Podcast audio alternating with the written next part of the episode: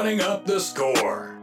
Run it up, run it up, run it up, run it up, run it up, run it up, run it up. Run it up, run it up, run it up, run it up, run it up, run it up, run it up. I just stack up that money, I run it up. Give a fuck about You're listening to the Running Up the Score podcast.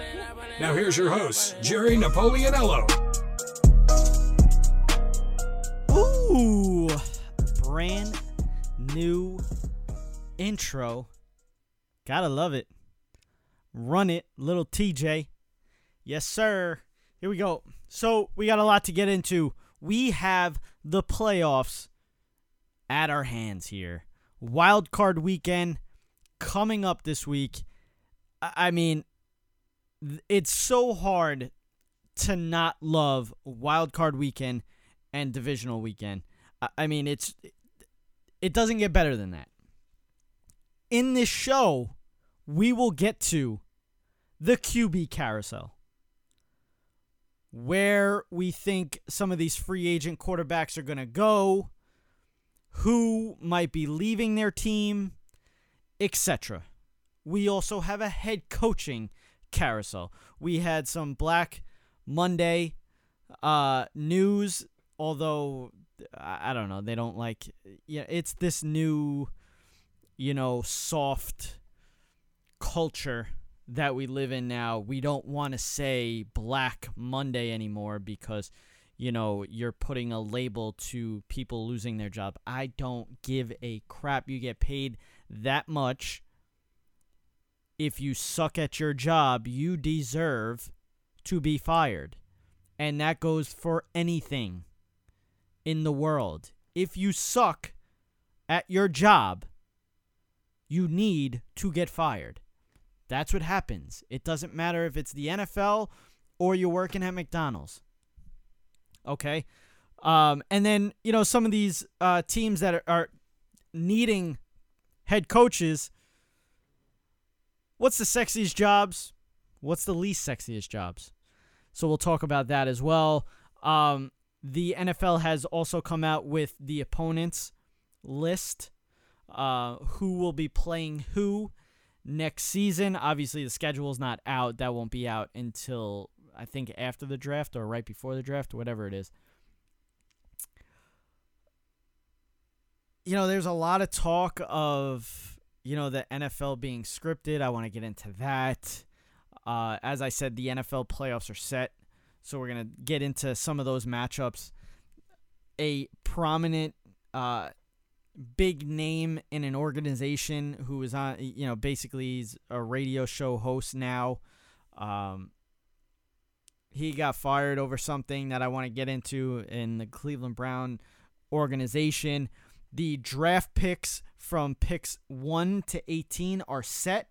So we'll discuss maybe some predictions there. And then, you know, we got release week for the hobby. So we're going to talk about that. And then I'm going to get into the playoff matchups and how uh, there's a possible change or not a change, whatever it is, by some of these players, uh, some of these prominent hobby players uh, with those teams. So let's get right into it. Let's start with the the QB carousel. So you know, heading into wild card weekend, we have questions about some of these players. Obviously, some of them are free agent, others are not. So, right away, we have to get into Tom Brady. Okay, heading into you know week 15, 16. I mean, we were expecting the Bucs not to make the playoffs, or at least the possibility is very high for the Bucs not to make the playoffs. Unfortunately, they did make the playoffs. At least for me, being I'm a Cowboys fan. Uh, but you know, there's still talks. Will he come back? Will he retire? Will he stay with the Bucs? There, it, it, there's really. It, it's kind of tough getting into Tom Brady because you never know what you're to get with him. We thought he rode off into the sunset and that was it. He ended up coming back. Hello. Tom Brady's back. Okay. And, you know, th- they struggled all year long. So, going by Tom Brady, and, and to be honest with you, the guy led in passing for I, I have to see the stats. I don't know if he still did, um, but I know going into like the last two weeks, he was leading in passing. You know, they have no run game whatsoever. So that makes sense. I mean, the guy threw I think like five interceptions all year. So it, it like Tom Brady is still playing at a high level. So do I think that this guy could come back? Yeah. And with some of the the teams that could be eyeing him, they're actually pretty decent teams. You know, we talk about Tampa Bay. Tampa Bay, I, I mean, it's kind of it's kind of crazy to look at that team and say, "Wow, they struggled that much." But they did. They're they're kind of getting old too, so it makes sense. But when you look at the teams that are possible suitors for him, Miami. So one of the biggest things with uh, Tom Brady and Tampa Tampa Bay basically was that he liked to be so close to his son who lives in New York. So he was able to make it easy trip from Florida to New York and back and forth, whatever. So Miami is definitely a team to look at because I mean, look at the team. You know, Miami's in limbo with Tua.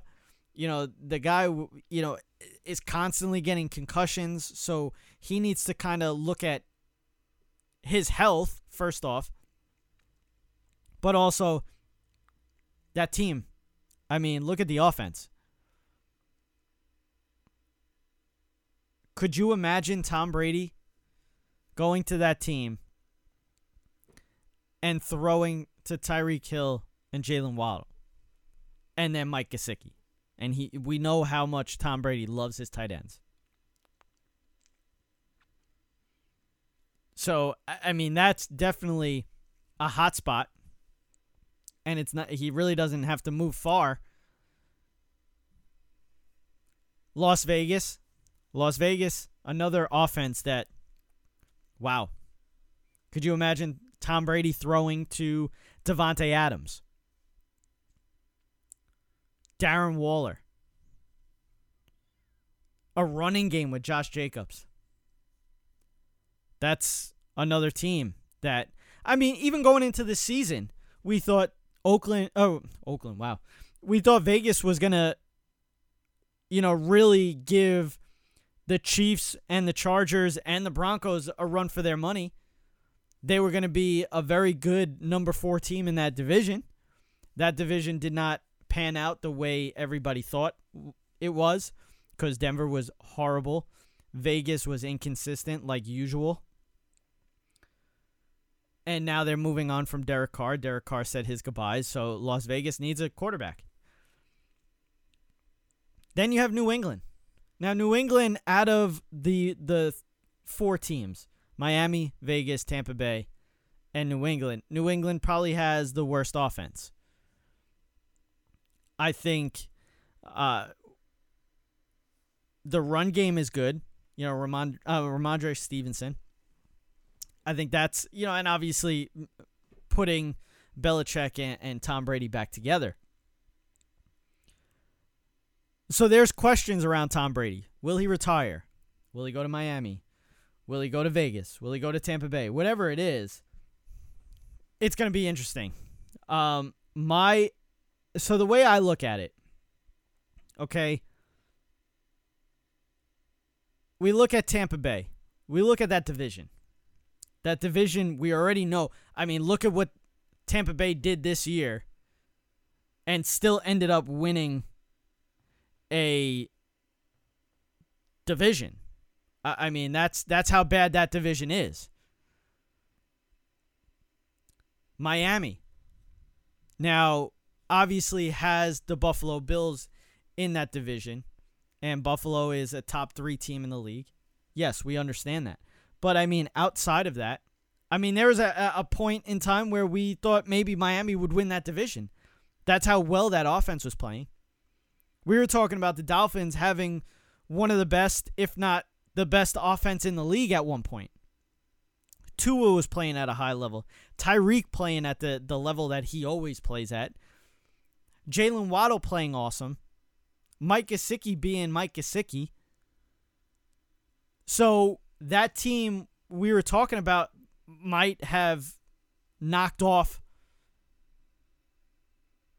the Buffalo Bills because the Buffalo Bills had a struggle at, at one point in that you know during the season. So, you know, altogether, Miami is a relatively sexy spot for Tom Brady. Tampa Bay, yeah, again, going to a bad division. So, yeah, you, you're probably going to see the playoffs no matter how bad you guys play. Miami, you know, you have to deal with the Jets. The Jets, uh, I mean, they're having quarterback issues as well. Who's going to be their quarterback next year? Uh, we don't know. Like, we have no idea what's going to happen with Zach Wilson. We'll get get into him too. But altogether, Miami, uh, you know, in terms of competition, okay, I'll rank it Tampa Bay, Miami, Vegas, New England. That's how I rank the teams that are vying for for Tom Brady. Uh, Tampa Bay, obviously, because of the division, and it's an easy, somewhat road to you know a playoff spot at least. You know, especially being in the NFC. The NFC was a little weaker this year than the AFC, but Miami, Miami, overall with the the weapons, the sexiest. Vegas, I mean, it just comes down to wanting to play.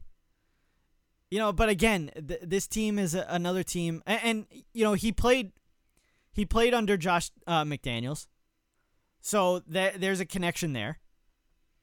But they're they're just in so much limbo. Nobody's no nobody knows what's going on. You know, Derek Carr saying his goodbyes. Who knows what's going to happen with Josh McDaniels? Doesn't seem like any of the fans like him. Uh, you know, it, it's. I think, to be honest with you, Miami would be the best fit. Well, not not the best fit, but the best place for Tom Brady to go to. I know a lot of people think the Raiders, but you know that's just Aaron Rodgers. What's going to happen with Aaron Rodgers? What's going to happen with Aaron Rodgers? we don't know because you know we watched that game Sunday night, and you know obviously Green Bay loses to Detroit. Unfortunately, Detroit was knocked out of the playoffs prior to that game. You know they were that Cinderella story. Everybody wanted to see Dan Campbell and that team make it to the playoffs because they were just a likable team this year. They they really were. That's that's what it comes down to with Detroit. But Aaron Rodgers loses that game, and there was a couple of telltale signs during this. Uh, well, at least at the end of the game, you know, Jameson Williams comes up to him asking for his his jersey. Aaron Rodgers says, "No, you know, I'll send you another one. I want to keep this one." That's one, you know, sign. Uh, the other sign, you know, walking up the tunnel with Randall Cobb, arm over him, you know, this and that. You know, whether it's Aaron Rodgers just being Aaron Rodgers and, and just trying to be that um I don't want to say annoying, but that that that person that just likes to mess around with the media, which I have no problem with. I, I actually love watching it because he likes to mess with with the media whether it's that and you know he ends up coming back to Green Bay or you know stays in the league but moves on to another team or he actually does retire. It's going to be interesting. Now, Las Vegas is a team that that's interesting to me mainly because one of the main reasons why Davante Adams went to Las Vegas was because of Derek Carr. They were teammates in college and they're actually really close friends. So that is why I'm I'm very interested in this. And we can obviously say arguably Davante Adams is the best wide receiver in the league. So just him himself makes the Raiders quarterback opening sexy. That's that, that's really I mean, who wouldn't want to throw to Davante Adams? So whether it's Tom Brady, Aaron, and especially these two guys, two older guys at the end of their careers, you know, a chance to get to that point for their last chances. I mean, why wouldn't you want to throw to a guy like that? So that's why I have Las Vegas as a team for Tom Brady and, and Aaron Rodgers. And Aaron Rodgers, obviously, his connection with Davante Adams, there's literally no reason to even practice those two because they just been literally one brain for the last however many years. So that's, I mean, I literally have Green Bay and I have Vegas or his retirement, and that's it. At least best fits for Aaron Rodgers. Aaron Rodgers could really go anywhere uh, that there's an opening, but you know he, he wants a chance. My uh, the thing with Las Vegas though, the only thing that my problem with Las Vegas is just their division. That's that's my only thing when it comes to these older quarterbacks. Like, you know, do you want to go to an easier winning team or a team that you're going to have to face Patrick Mahomes twice a year and Justin Herbert twice a year? It's it's hard. And even I mean depending on what's going on with Russell Wilson. Uh in you know talking about Wilson, Zach Wilson. You know, there's there's talks. You know, the thing is with Derek Carr now. Derek Carr needs to be traded. He's not a free agent. He just signed a contract this offseason, this past offseason. So he still has, I think, two more years on his contract, maybe three more years on his contract. So he needs to be traded. So now that is where this comes into play. Now, talking about Derek Carr and Zach Wilson, there's a potential, you know, trade there. Like, hey, you know, we trade uh, not one up. Obviously, I would never trade that. You know, Derek Carr would be a good spot, or Derek Carr would be a good quarterback for the Jets. You know, you a younger offense, uh, maybe add another weapon. You know, you get Breece Hall back next year. Breece Hall, before getting hurt, I mean, looked promising, absolutely promising. So this offense, you know, they need a little bit work on the, their offensive line. You know, hopefully, uh, some of these guys could stay healthy. They they always they're just constantly having issues with injuries on their offensive line. You know, we we look at um, we look at Wilson and Garrett Wilson, and that's a stud right there. So it's a you know it's a pretty decent spot for Derek Carr. You know, you look at um, Robert Saleh. You know, it's and they moved on from their offensive coordinator, but I mean, to me, it was probably a good move because you're looking at a rookie head coach and a rookie offensive coordinator. It's not a good it's not a good mix. So a trade there is in the possibility or the realm of happening because you're you're fitting both of those together. And I think, you know, just Zach Wilson listen, I think Zach Wilson could be a good quarterback, and I've said this over and over again. I think Zach Wilson could be a good quarterback just depending on what team he's playing for. The Jets just don't know how to move along a quarterback. It's just they just don't know how to groom one, and it's it's very weird, and they haven't been able to do that for a very long time. You know, they've gone through Mark Sanchez, they've gone through Geno Smith, now Zach Wilson. It's it's all like they can't it's like they can't take a quarterback that's middle of the pack that you can tweak and make a good quarterback. They can't bring them to that point. So that's that's like the weird thing with the Jets. So if you get already a quarterback that's you know, a veteran like Derek Carr is and a good one too, you know, I Derek Carr's not a bad quarterback. He's really not. So this might be a possibility. Lamar Jackson. Lamar Jackson's a free agent. Lamar Jackson literally could go anywhere. You know, and I don't think Baltimore lets him go, but he could literally go anywhere. And it'll be interesting to see, but I have Baltimore signing him back. Um, Jimmy Garoppolo. I've heard a lot of talks of maybe back with New England. But again, like New England, we saw promising signs from Bailey Zappe. We started to see, well, we saw promising, you know, signs from Mac Jones last year. Struggled a little bit this year, but even I think he finished strong. So that's where you know New England. We're talking about Tom Brady. We're talking about Jimmy Garoppolo now. You know, you bring in Tom Brady, it's understandable because then you could just bring him in and just say, hey, listen, I want Mac Jones to be sitting behind Tom Brady for at least a year and just learn. Just learn.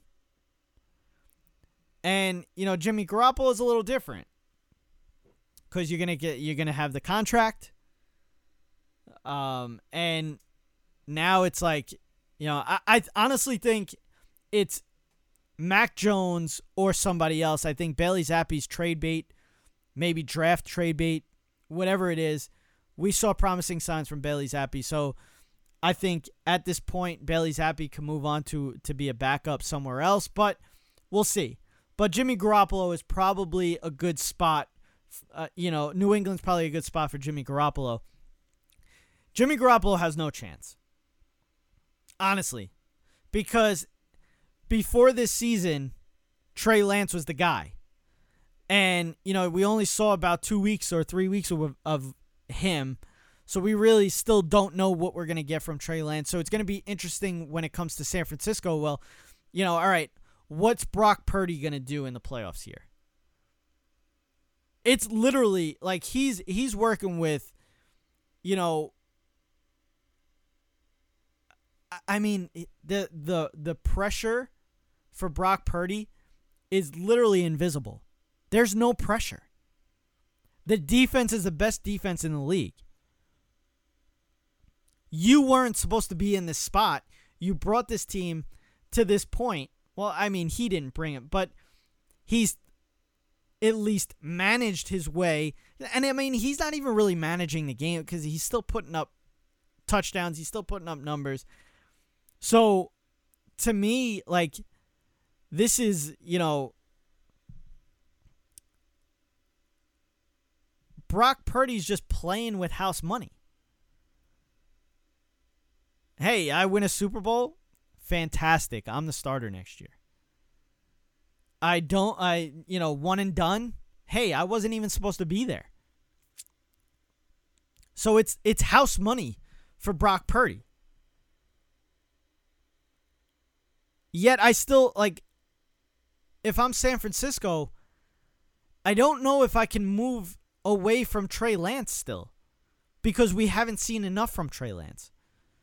Obviously, we've seen a lot of Brock Purdy, and we'll see what he can do in the playoffs. I still think they at least get past, you know, game one. After that, that's, you know, it's going to really be up to the defense. But yeah, I mean that's Jimmy Garoppolo is done in San Francisco. So we could we could say that handsomely. Sam Darnold. I think, you know, obviously Sam Darnold wasn't supposed to be the quarterback heading into the season. You know, they go for Baker Mayfield. Baker Mayfield gets traded or it gets released and then ends up going to the Rams. Sam Darnold steps in. Carolina almost wins the division. I think with Matt Corral getting healthy in the offseason and coming in next year, I think it's Matt Corral's spot. I think it's his job, so I think Darnold moves on. Darnold could be a good spot for a team that needs a quarterback that can't that doesn't have a high draft pick. So again, I think he's a guy that could just fit in, you know, maybe get you to the playoffs, the wild card.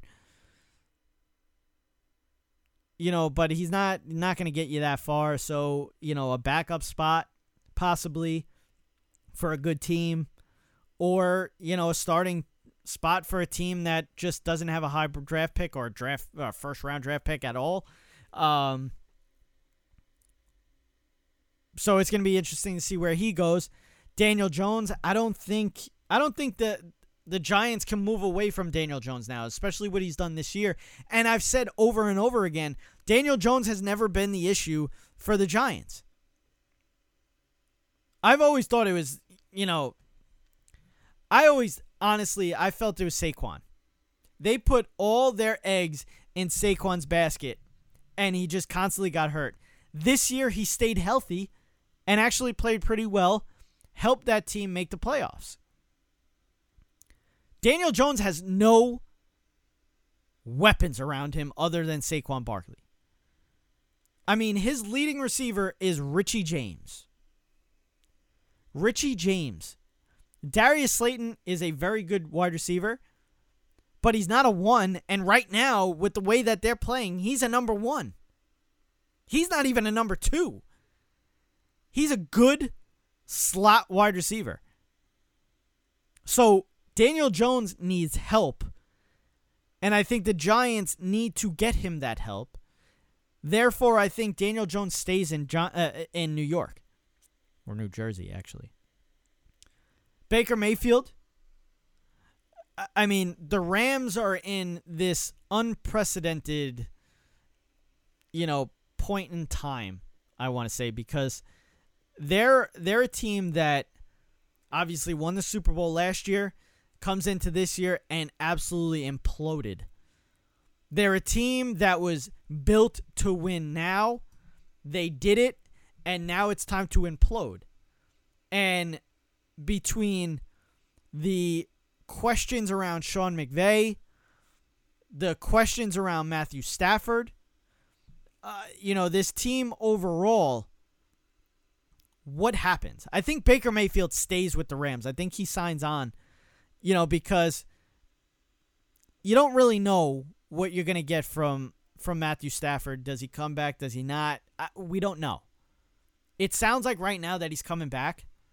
But again, I think Baker Mayfield I think he's a I think he's a backup quarterback. I think that's what it comes down to. And I think he needs to sign on with with the Rams. I think he started to play pretty well. But it's just, you know, the Rams are a team that they're it's a it, it's scary Eh, eh, with the Rams if you're a Rams fan. Geno Smith has to stay in Seattle. If you're Seattle and you let Geno Smith go, I, I mean, I don't know what else to tell you. The guy literally got you to the playoffs and he broke Russell Wilson's, you know, passing. You know, it's like, why would you even move on from that? He totally uh, reconstructed his career and now Geno Smith this year looked at was looked at as like, wow, this this guy's good. I mean, that's that's what you got to say when you talk about Geno Smith. He had a very very good season. And I think that team's only going to get better. Kenneth Walker will have another year under his belt. DK Metcalf, Tyler Lockett. I mean, if he could get maybe one more weapon around him, that team is dangerous. You know, and just playing in that stadium just adds to it. So if Geno Smith could play like he played this year, I mean, sky's the limit for, for Seattle. Now moving on to the head coaches. Now there's a couple of guys that I want to talk about. Sean Payton, Cliff Kingsbury, Sean McVay, Jim Harbaugh, and then maybe some mixed in here and there. Sean Payton. Now I'm going to say this right now. Sean Payton was on the Cowboys head uh, well Sean Payton was on the coaching staff for the Cowboys under Dave Campo. Jerry Jones really liked Sean Payton for the longest time. Um, obviously, it was also under, I, I believe he was under P- Bill Parcells as well. Um, it just came down to, you know, Sean Payton getting a better job. You know, at the time, you know, Jerry Jones did his thing with the head coaching, just making the wrong decision as well moved on from Sean Payton. Sean Payton went over to the New Orleans Saints and became one of the best head coaches in the league. Now he is a free agent. Jerry Jones has talked about bringing Sean Payton in for the longest time. He's been linked to the Cowboys for the longest time. This is one team that hasn't been talked about a lot lately in terms of Sean Payton. But there has been talks that if the Cowboys do not make a run in the playoffs, one, and two, if they do go one and done, McCarthy is done. Therefore, to me, you know, obviously they don't want to lose Dan Quinn. Dan Quinn has done uh and I can't even think of a word to describe what he's done to this defense. The Cowboys, for the longest time, have not had good defenses. We wasted the the the great career of Tony Romo with not having a great defense. Finally, they make a difference in defense, and defense has made a difference for the Dallas Cowboys. So, to me, obviously they don't want to lose Dan Quinn, so Dan Quinn is a candidate if McCarthy does go. But honestly, if Sean Payton is there and Jerry Jones lets go of Mike McCarthy, that's who I'm picking to be number one on the list for the Dallas Cowboys. But there's, you know, other teams that are, is looked at uh, for Sean Payton. Denver is one of them. Denver, I, I mean, to me, when you look at the Denver Broncos, I don't know what happened this year. Um, because honestly, Russell Wilson did not look good. He really didn't. Um, so it, it's like when you're looking at that, you got to think like, hey, um, that's scary. You spent all that money on Russell Wilson. Now it's like, do you think, all right, is he gonna get back to what he was, or was that it? You know, do we have to accept this Russell Wilson? Because it's not like they didn't have a good team you know, before Javonte Williams got hurt, they were still bad. So now you think next year, Javonte Williams, Jerry Jeudy. I mean, that team, you know, Russell Wilson, I mean, could be a dangerous team. And adding Sean Payton, yeah, it could. But it all comes down to if Russell Wilson can get back to what he was. But when it comes to um, you know, uh, Sean Payton, as I said, Cowboys are one of the teams. The Denver Broncos are one of the teams, and also it looks like the Cardinals could be one of those teams. It's, I mean, it's interesting. Cliff Kingsbury, another quarter, uh, another uh, head coach that, you know what, I, I like. I look at this guy, and I think he could be a good head coach somewhere else. Um, unfortunately, one of the teams that you could put him with is the Houston Texans, and I mean, you go to the Houston Texans, they they need a quarterback. Their team altogether, I mean, it's it's it's a rebuilding team. So do I think Cliff, uh, Kingsbury goes to a rebuilding team? I don't know. I think it's it's more of a team for like Jonathan Gang, Gannon, you know, uh, from the Eagles, or you know, one of these guys like um, possibly DeMeco Ryans, you know, uh, something like that, like a, a, a first time head coach. I think that's a spot for that. Um, Sean McVay. I mean, that there's really no carousel when talking about Sean McVay because he's still under contract for the Rams. Uh, um, but it's literally Rams or retirement. So there's really no carousel there. It's just the question around him. Jim Harbaugh. It sounds like if he gets an offer from an F- NFL team, he will take that offer.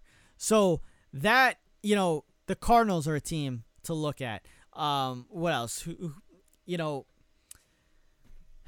I mean, the Colts are a team to look at. Possibly the Rams. I you know, it's it's it's hard. I think Denver, Colts, and Cardinals are a team that you would look at for Jim Harbaugh. My honest opinion, I'm hoping that Kellen Moore takes a job. I, I hope someone, you know what, right here. Hey, any NFL team that needs a head coach, call Kellen Moore, please. I want him off of the Dallas Cowboys. For some odd reason, we had to keep him around after getting rid of Jason Garrett, who made him the offensive coordinator, and still show signs of Jason Garrett. We had Jason Garrett for 11 years. Why keep a guy that's basically Jason Garrett 2.0? It's time to move on. Dak, Kellen Moore, they're too close. You know, obviously being on the same team, being teammates, now add like, you know, is coach and player, it just doesn't work out.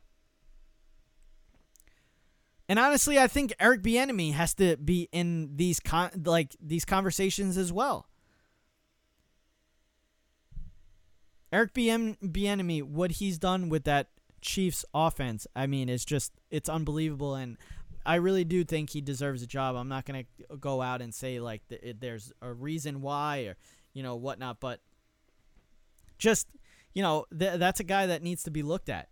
And when moving on, we we should talk about um, the opponents for next year.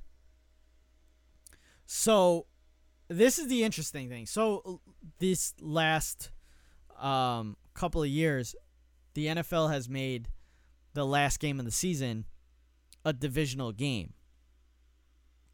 Now I like I'm I'm looking at this and maybe it's the 17th week, but it does say 17th game, so that leads me to think that we moved on from that last game of the season being a division game. So the scheduling rotation this year, AFC East will start off with the interconference is the or intra conference is the AFC West. So the AFC East is playing the AFC West.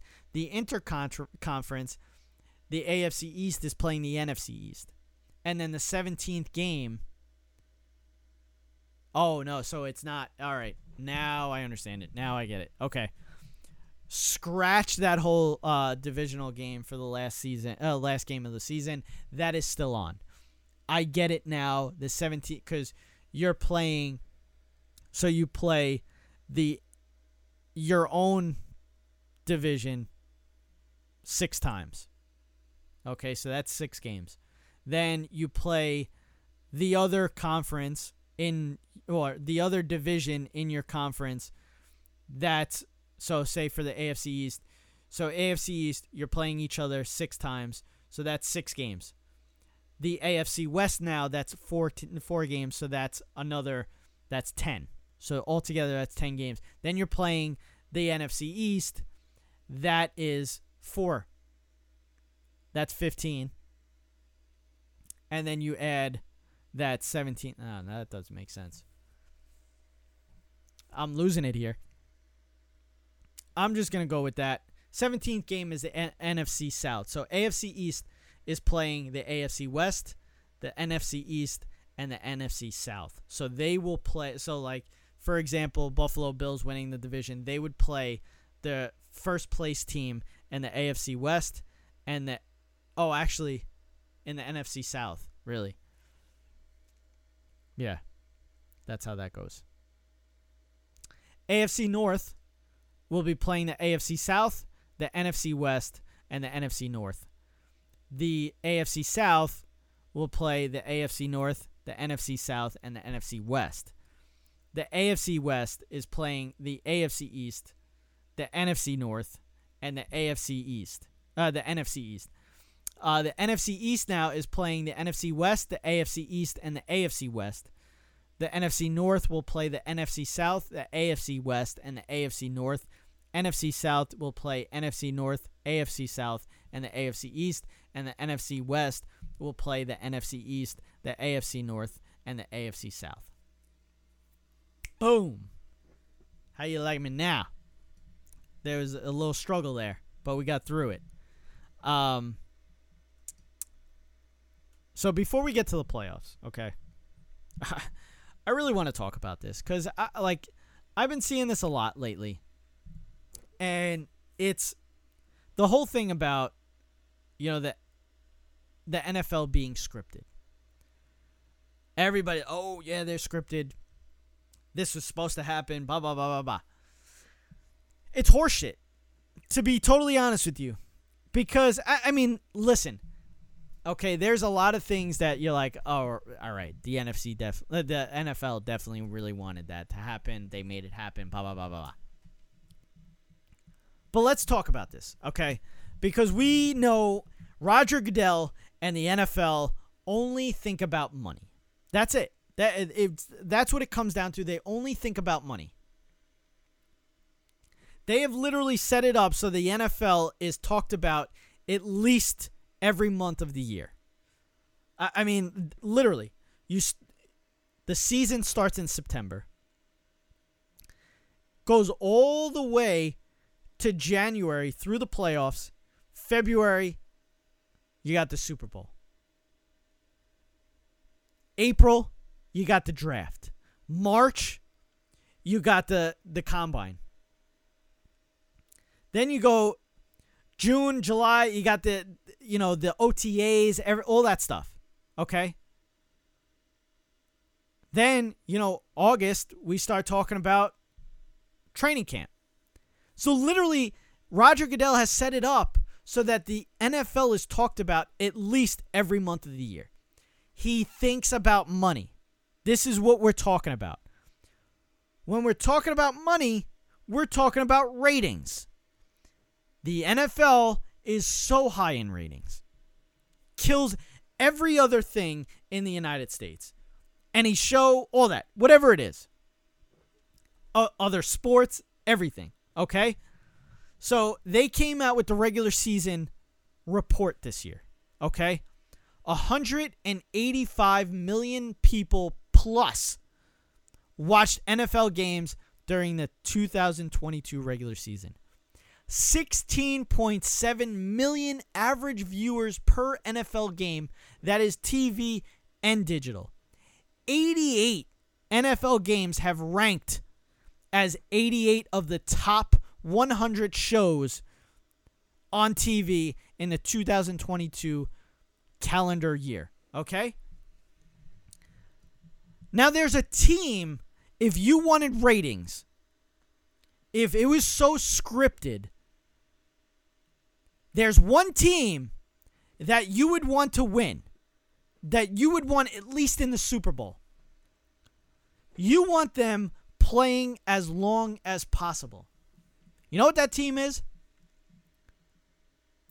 The aforementioned America's team. The Dallas Cowboys. You want to know why? Top five games watched. this season, the 2022 season. Okay? We'll start at the bottom. That 40 to 3 game, Dallas Cowboys, Minnesota, 40 to 3 still was watched by 27.7 million viewers. Okay? Week 16, Christmas Eve. Dallas Cowboys, Philadelphia Eagles, 27.8 million viewers. Week 10, Cowboys, Packers. Packers win in overtime. 29.2 million viewers. Number two was the Buffalo Bills Detroit Lions game. Week 12, 31.9 million viewers. Okay? And number one, that was also on Thanksgiving, by the way. Number one, the game right after that one. The New York Giants, the Dallas Cowboys, week 12, Thanksgiving, 42.1 million viewers. Why the hell would the NFL not, if it was scripted, why would they not want the Dallas Cowboys to play as long as possible? Why would you not want that team to be in the Super Bowl? Because you know what? Listen, I I've always said it as a Dallas Cowboys fan, hey, it's America's team. You hear every Dallas Cowboy fan say it's America's team. And then you hear every other team's fan say, how could they be America's team? You want to know why? Because they have the top five viewed games. Four of them are the Dallas Cowboys. Four of the top five. And I can guarantee you, if we made this list longer, top 15, Cowboys would probably be at least top 10 of them. Okay? Scripted my ass. Okay? This is a team that you would want if you were making money off of it. The Dallas Cowboys are America's team because you know what? You either love them or you hate them. You love to watch them. And also the haters love to watch them lose. So it's it's the best of both worlds. So if it was scripted, the Dallas Cowboys would be in the Super Bowl. And you know what? We haven't seen that since 95. So, scripted? Nah. Stop it. Stop it. It's over. Enough with that crap. It just uh, like it makes my blood boil for people to say, "Yeah, this the NFL scripted." Stop. Okay, a lot of people were bringing it up now, like this past week, because of the whole Damar Hamlin thing, and you know the the Bills all of a sudden you know return a kick to to start the game, and then ended up returning two kicks. Listen, it was a storybook. That was uh, like that was unbelievable. And we always talk about, you know, if something bad happens to a team or something, you know, just it brings a team together. It it helps. You know, the thing is, I, I saw someone put make a video. Eh, yeah, it's scripted. Watch all the team. Like these people don't know football, and you know it, it just it's crazy altogether. You know, you add the three years, the three months for the last time that uh, the Bills returned to kick. You know, they return the first kick, like all of that. It's crazy. Don't get me wrong, it's crazy, but it's awesome. It gives you goosebumps. That's the type of stuff that, you know, you're you're just like enamored by. The the other thing that, you know, I just I don't even want to like I really don't even want to talk about it on the podcast, but it just, you know, it, it gets me going because you know, we'll sit here and you know, and deservedly so. Okay, what we saw on the field that that night was scary as hell. Never seen a player have cardiac arrest on the field. Never seen a, a guy get CPR on the field. Yes, it was horrifying. You know, and everybody band together, praying for him, all that. But why do we ridicule guys that are worried about their health. Okay, and especially like even we we saw it with the Buffalo Bills. Cole Beasley did not want to take the vaccine, worried about his own health. Yet we ridiculed him. And there's potential because, hey, Damar Hamlin, 24 years old, 24 years old, no prior heart issue, and it didn't seem like there was any other issue going on with him. 24 year olds, they they don't have cardiac arrest, okay? So we ridicule a guy that doesn't want to take the vaccine because he's worried about his health. Then we sit here and we pray for a guy that could potentially have had been injured with the life on his line uh, on the line possibly from the vaccine and we're sitting here praying for him this when that probably didn't have to happen or wasn't going to happen if he didn't take the vaccine. So it's just altogether I like it's just something that I didn't really want to get into on, on but it, it just it like it makes you think. Like all right like why is it okay one way not the other and, and it's just we have to really start you know waking up. We really do. But that's not here nor there. Okay, that's, you know, whatever. I don't want to get into politics. Um I thought it was interesting with you know, first of all, betting has become a huge thing in sports lately. I mean, it always has been, but since they legalized it, it's been a big thing. It's been a huge thing. We talk about it all the time. You know, it's it's it's basically the biggest thing in in sports now. So we have Bernie Kosar. I mean, arguably the best quarterback the Browns ever had. Host or I, I think he hosts a show, a radio show. And he was fired this past week because he made a bet for $19,000 that the Browns would beat the Steelers in that last game. but the the NFL stepped in and told the Browns that they have to fire him. This is what like it just it's crazy to me because it's like all right, well he yes, he works for the team as a radio host, but he doesn't actually he has no bearing on that game. I I understand with with coaches. I understand the whole thing with Miles Austin and the Jets. That's that's you know there is a firsthand you know possibility of changing the trajectory of a game. Yes, I understand that. But Bernie Kosar is just a radio host now. He's a uh, you know an NFL legend radio host for a team, and he placed a bet. You're gonna tell me that none of like I mean, look at Pat McAfee. You're gonna tell me he doesn't place bets? He's literally sponsored by FanDuel. And I understand, yes, he, you know, I guess Bernie Kosar is hired by the Cleveland Browns, but the NFL coming in and saying you have to fire him because he placed a bet, I mean, that's ridiculous. That's that's really ridiculous to me.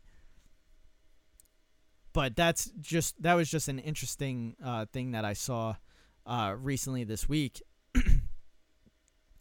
um,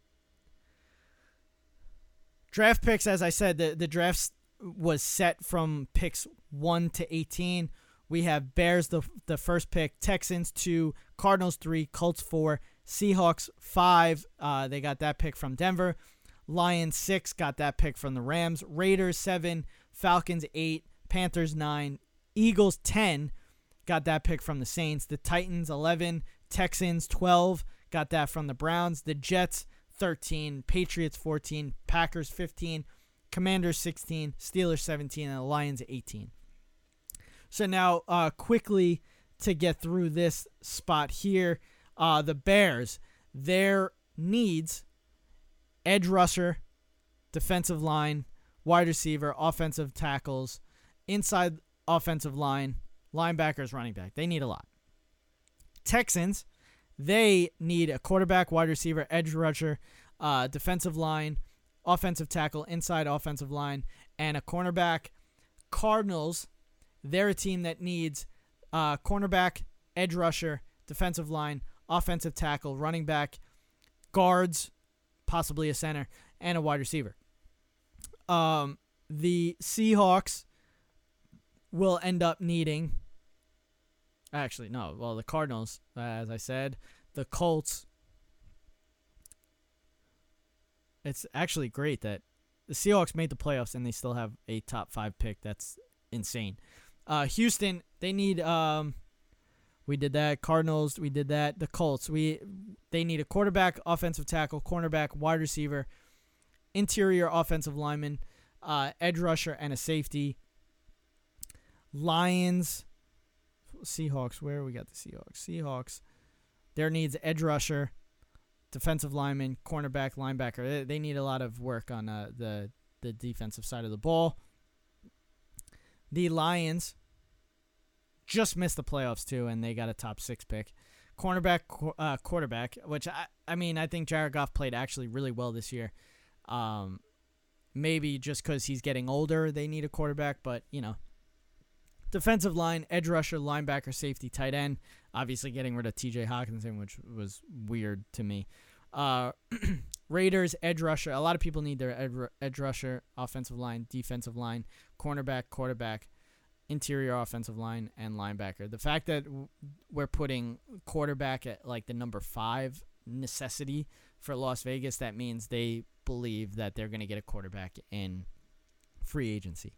Um, so that uh, you know, I'm not going to go through all of uh, the needs, but yeah, that's you know, it's going to be interesting to see because Chicago has that number one pick. Do they take Bryce Young? You know, and then if that's the case, what do you do with Justin Fields? So, and if not, then there's a possibility that of you know trading out of it.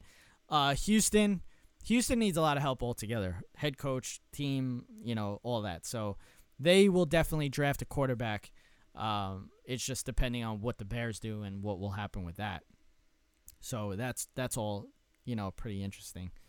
Um, so we go we go on to the playoffs here.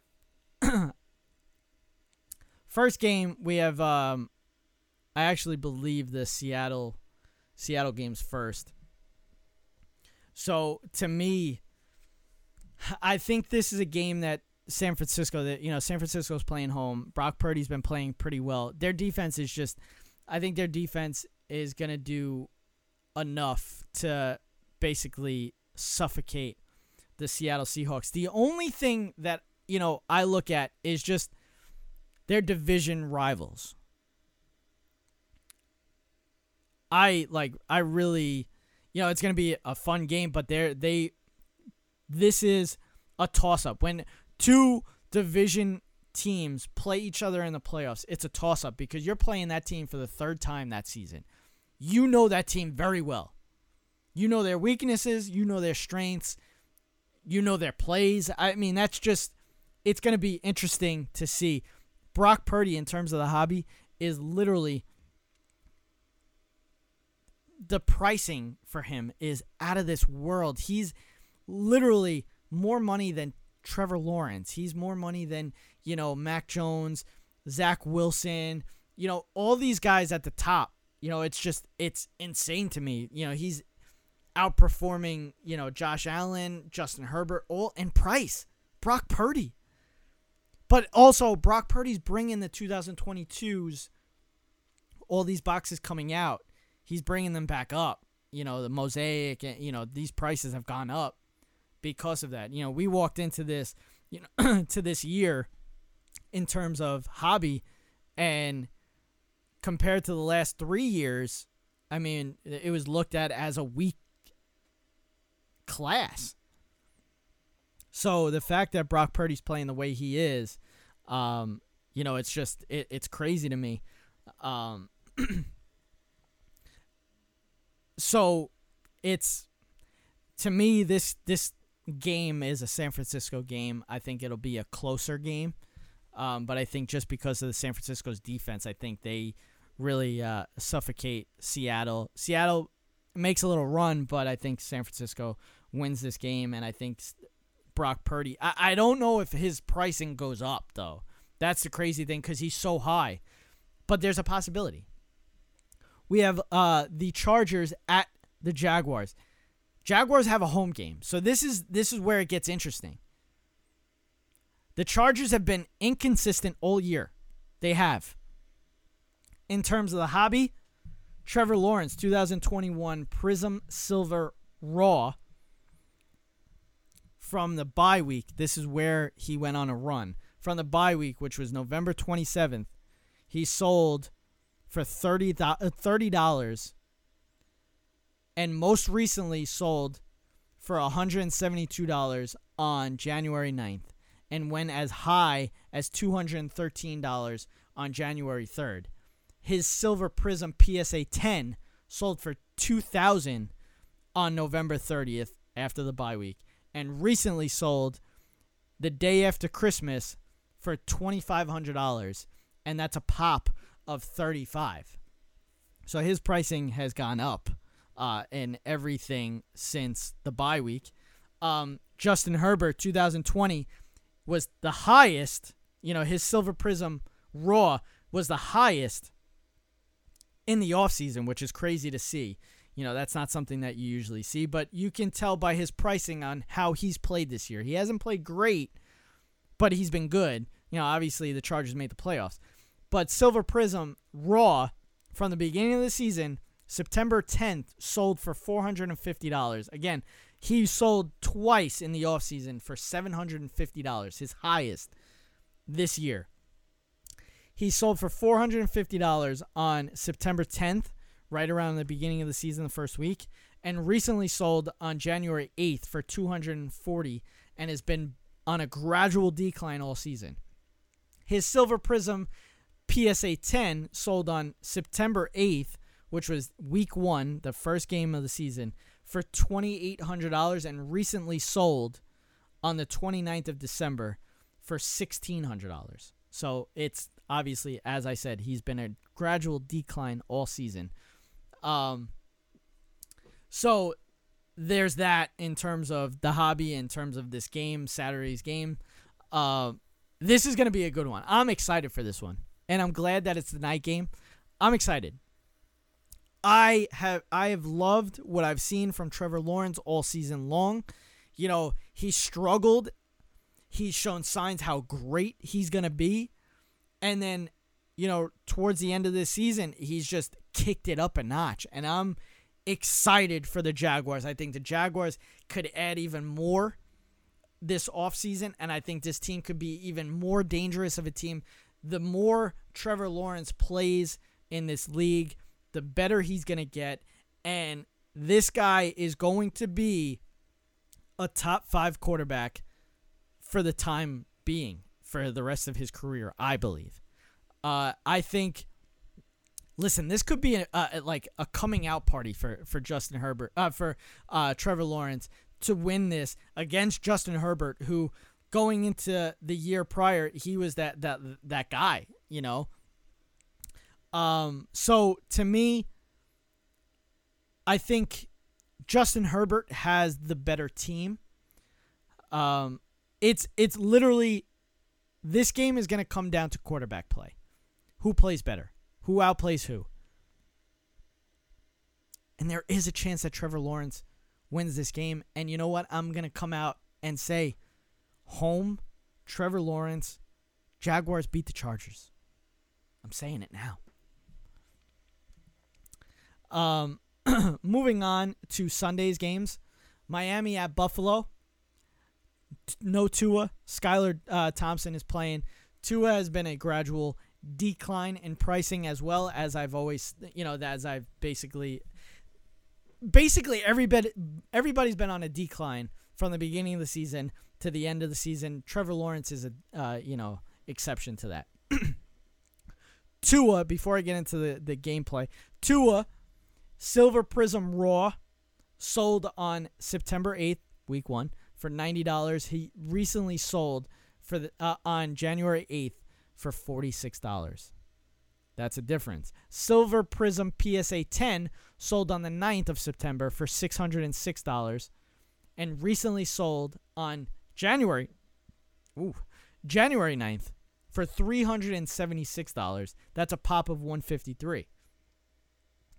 Um, also in this game, you know, uh, hobby guy, Josh Allen, 2018 base Prism. I couldn't find any silvers, you know, silver pricing raw for him. So I, I mean, I probably could have did an even deeper dive, but you know, I have to look into when silver uh, prism became a big thing. But uh, sold on September 8th for $194 and recently sold on January 10th for $109. Now his silver prism PSA 10 sold on September 7th for $10,450 and recently sold on October, which is crazy that the last time his um, PSA 10 silver prism sold was in October. And it was October 31st for 7,580. There is a population of 26, so there's not a lot. Um, but the fact that, it, you know, from September to October dropped three grand, that's that's crazy. Also, Stefon Diggs, 2015 base Prism PSA 10, sold on September 9th for 93.50 and recently sold for 54 on uh, January 9th. His Silver Prism PSA 10 sold on September 8th for 350 and recently sold on December 22nd for $162. His pop is a 46. So again, as I said, this the pricing has gone down on almost everybody. In terms of the game, no Tua. Skylar Thompson will play, so that means there's no Teddy Bridgewater. This says blowout all over it. I know that they are division rivals, and that obviously changes what I said before, but this is a different story. Um, you know, Skylar Thompson's not Brock Purdy, and the Miami defense is not the San Francisco 49ers defense. So, I believe Buffalo blows out Miami here. Giants at Minnesota. This is probably one of the most interesting games, I guess. Uh, first off, fun fact every single one of these matchups in the wild card round are rematches from a regular season game. So that's interesting. In terms of the hobby, Justin Jefferson 2020 Silver Prism Raw sold on September 8th for $58 and recently sold on January 10th for $89. So he went up. His Silver Prism PSA 10 sold on September 8th for $635 and recently sold on December 29th for $634. So he went down a dollar. That's I mean, he stayed flat the whole time. Pop was a 46. So it's still low. It's still pretty low. Um and he stayed around the same. Actually, was it am I right? No, Pop was 81. So uh, you know, it's still low. Uh, Daniel Jones, P- a base PSA 10 Prism, sold on September 8th for $37. Recently sold on January 10th for $30. Pop was 2600 So this is where population comes into play if you don't know what I'm really talking about in terms of pop. Um, pop has played a big role in pricing lately, so that's you know why I'm I'm bringing this up in terms of pricing. His 2019 Silver Prism PSA 10 sold on August 28th for $212 and recently sold on January 10th for $165. Pop is 185. Saquon Barkley 200 uh, whoa, 2018 Silver Raw sold on September 10th for $107 and recently sold for $52 on December 7th. PSA 10 of his silver sold on January and like this is that's how long of a, a you know jump he had uh, in terms of this card. The last uh, the first well it sold on January 25th, 2022 for $775 and most recently sold on October 26th for thir- $375. Pop is 70. So I think people are kind of waiting on on you know Saquon to really explode here, but um you know obviously with his injuries, you know people were holding, you know, they didn't they were really unsure, but he played the whole season, so that's that's a good sign in terms of people that are holding on uh, Saquon Barkley. In terms of this game, we all know the struggles of Minnesota against not only good teams, but in big games. I think in terms of the playoffs, just being home in Minnesota, it's going to be loud with the weapons that the the Vikings have. It, like to me, it's just very hard to believe that they lose this game. I think it's going to be a close game. I think it might even be a field goal type of game, but I do see Minnesota winning this game. Next up, Baltimore at Cincinnati. Baltimore may not have Lamar Jackson. If that's the case, Cincinnati wins this game very easily. Lamar Jackson plays in this game, it's going to be interesting.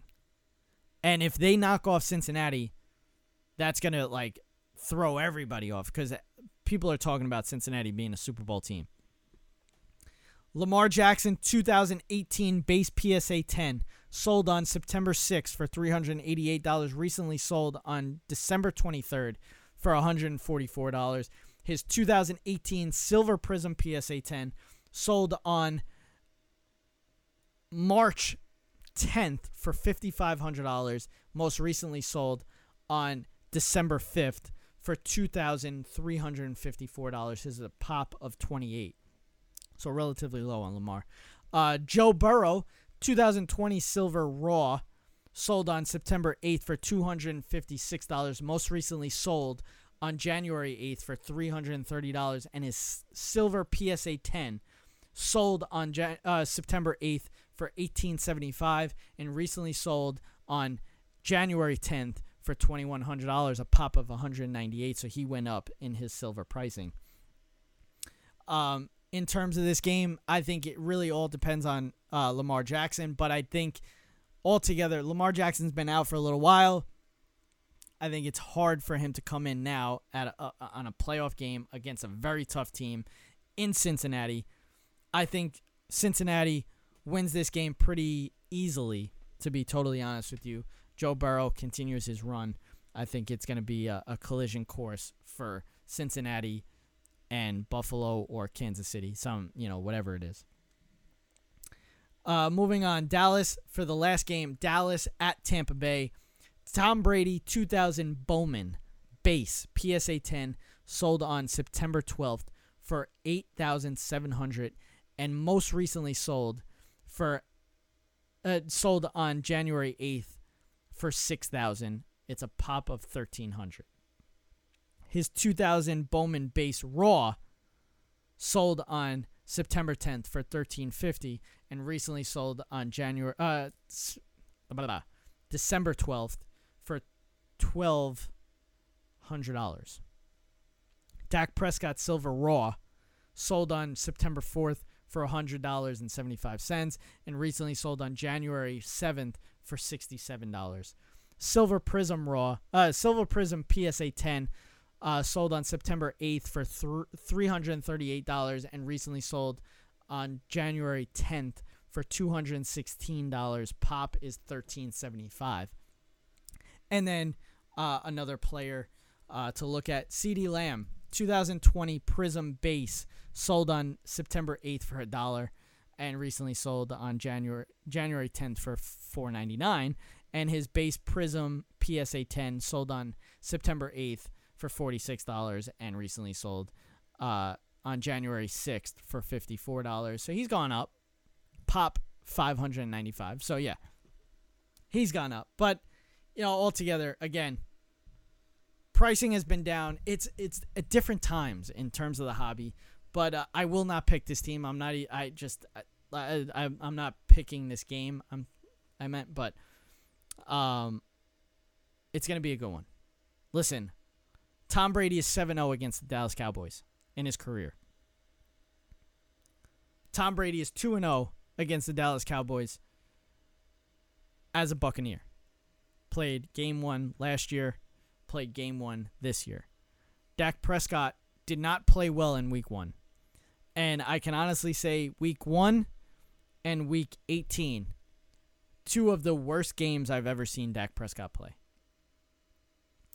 Okay, when we're talking about Dak Prescott now, I, and I want to just bring this up because everybody's just like really killing this guy this year. Okay, in terms of Dak Prescott stats, okay, between Josh Allen and Dak Prescott this year, yards per game, Dak leads. Yards per attempt, Dak leads. Touchdown percentage, Dak leads. QBR, Dak leads. Completion percentage, Dak leads. Interception worthy throws, Josh Allen 20, Dak Prescott 16. I understand, yes, okay? Dak Prescott missed five games. Yes, I understand that. Threw 15 interceptions. Yes, I understand that. Led the league or tied for the lead in interceptions. I understand that, okay? But this is where people don't this is where you hear people talk without watching every game, okay? Seven, and this is Pro Football F- Focus has come up with these numbers. Seven of Dak Prescott's 15 picks weren't deemed his fault. And because of that, percentage wise, interception percentage drops to 2.03%. That puts him just behind Patrick Mahomes, 1.9%, and just above Joe Burrow. Well, yeah, still behind or just above Joe Burrow and Tua at 2%. His touchdown percentage is fourth at 5.8%, and that's just behind Josh Allen, 6.17%, Tua, 6.25%, and Patrick Mahomes at 6.33%. Dak Prescott in every stat is top five. Dak Prescott, since returning, has put the Dallas Cowboys offense as the highest scoring offense since he returned. So, listen, I get it. People hate the Dallas Cowboys, and that's why I said they're America's team. You either love them or you hate them. And if you hate them, you love to watch them lose. So you're going to watch. People tune into the Dallas Cowboys, but they pick and choose what they want to talk about. And when something happens bad, they make it a big thing.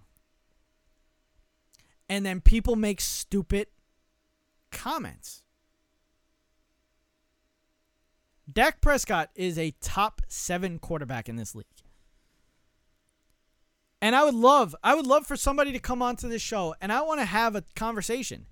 Okay? And I want to bring up players, quarterbacks that you would take over Dak Prescott. Because honestly, there's not a lot. There's not a lot for me. So it, it's just it, it's crazy to me. And you know what? This it's it's a good test. It's a good spot. It's a good time for Dak Prescott to step up and really shove his foot down all the haters' throats. It's going to be a fun game Monday night. It's it's going to be interesting. Uh, now, before we get out of here, I want to just get into release week. We got January 13th. All of these boxes are coming out January 13th.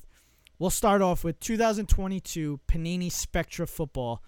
Uh, is starting out at 875. Actually, when I first looked this up a couple of days ago, that was at 899. So the fact that it's gone down already and it hasn't even, you know, come out, that's uh, you know, that's pretty cool. Um, Spectra, you will in this box, you'll get four cards per pack. You'll get four packs per box. In the case, you'll get eight boxes. In the box break, we'll get four autographs four memorabilia cards, seven base pa- or parallels, and one insert. Uh, in this box, you're looking for interstellar, astral, and universal parallels across the whole program. Um, new, you have rookie Spectrus, wavelength, and Spectraverse. And then also you have the popular on card autograph sets like championship uh, champion signatures, illustrious legends, sky high signatures, and brand new full spectrum autographs. There's uh these these cards. You know, I, I kind of like I I actually really like Spectra, but it is a lot of money. Uh, and for eight hundred and seventy five dollars, this is this is a break product. Like you just you're gonna have to get into breaks for this one. You don't really want to uh, dome one of these. Uh, next up, we got Panini Mosaic No Huddle. So in this one, you'll get 12 cards per pack, 12 packs per box, 20 boxes per case. So you're getting a lot of cards in this one. One No Huddle exclusive autograph, three silver parallels, 10 No Huddle parallels, five inserts, and one rookie variation No Huddle. You'll have um, Men of Mystery, Stairmasters, Blue Chips, Introductions and Montage, um, the SPs, Busted, Storm Chasers, Razzle Dazzle, Glass Mosaic. Um, again, exclusive No Huddle parallels. Uh, rookie variations are, are in every No Huddle box. Um, and then you're obviously looking for the new rookies Malik Willis, Kenny Pickett, Drake London, Garrett Wilson, and many more. I don't think Brock Purdy has an autograph in this one.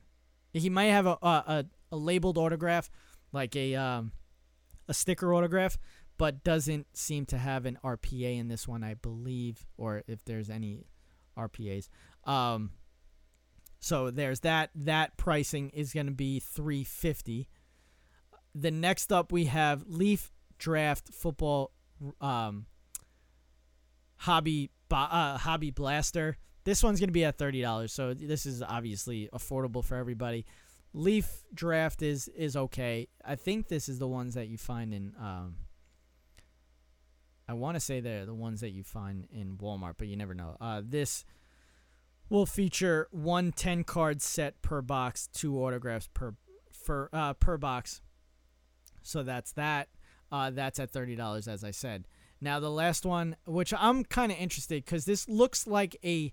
I have to really look into it more, but it, I think this is the first time this product has come out.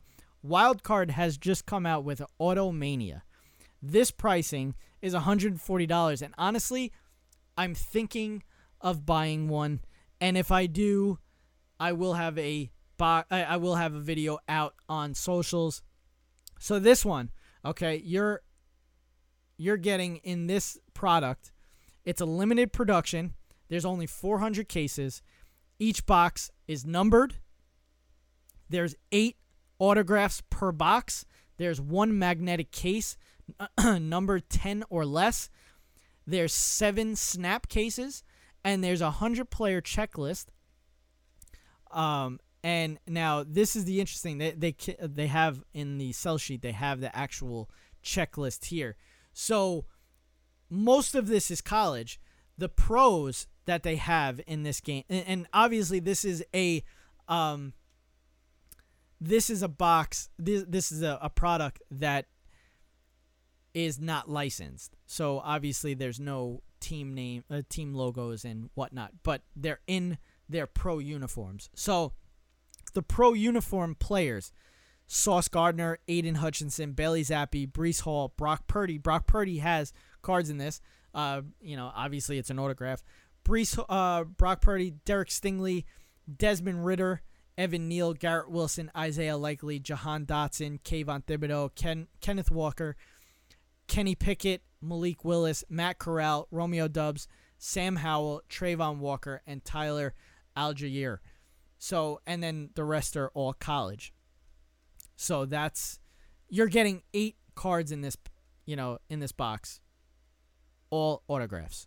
So hey, listen, this is uh, for $140. It may be worth it. You get a Brock Purdy. I, I just looked at some of the pricing on eBay. Brock, I, I mean, in an auction is already up at 225. I guess that this is you know the pre-sale. You know whoever got in the box. You know prior to it. You know being released. But I saw you know a buy now by uh, of 635 on Brock Purdy you know one out of ten like you know out of ten. So that's one of the the uh, magnetic cases.